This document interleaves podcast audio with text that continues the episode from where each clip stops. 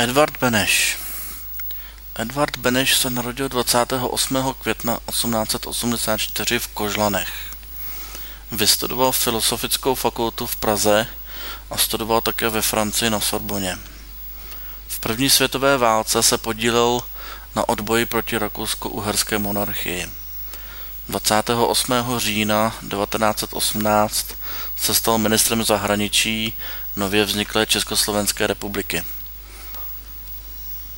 18. prosince 1935 byl zvolen prezidentem Československa. Po Mnichovské dohodě odcestoval do Velké Británie, kde se stal vůdčí osobou exilové vlády. Po válce byl opět zvolen prezidentem republiky. 7. června 1948 pod nátlakem komunistů odstoupil ze své funkce prezidenta. 3. září téhož roku zemřel v Sezimově ústí.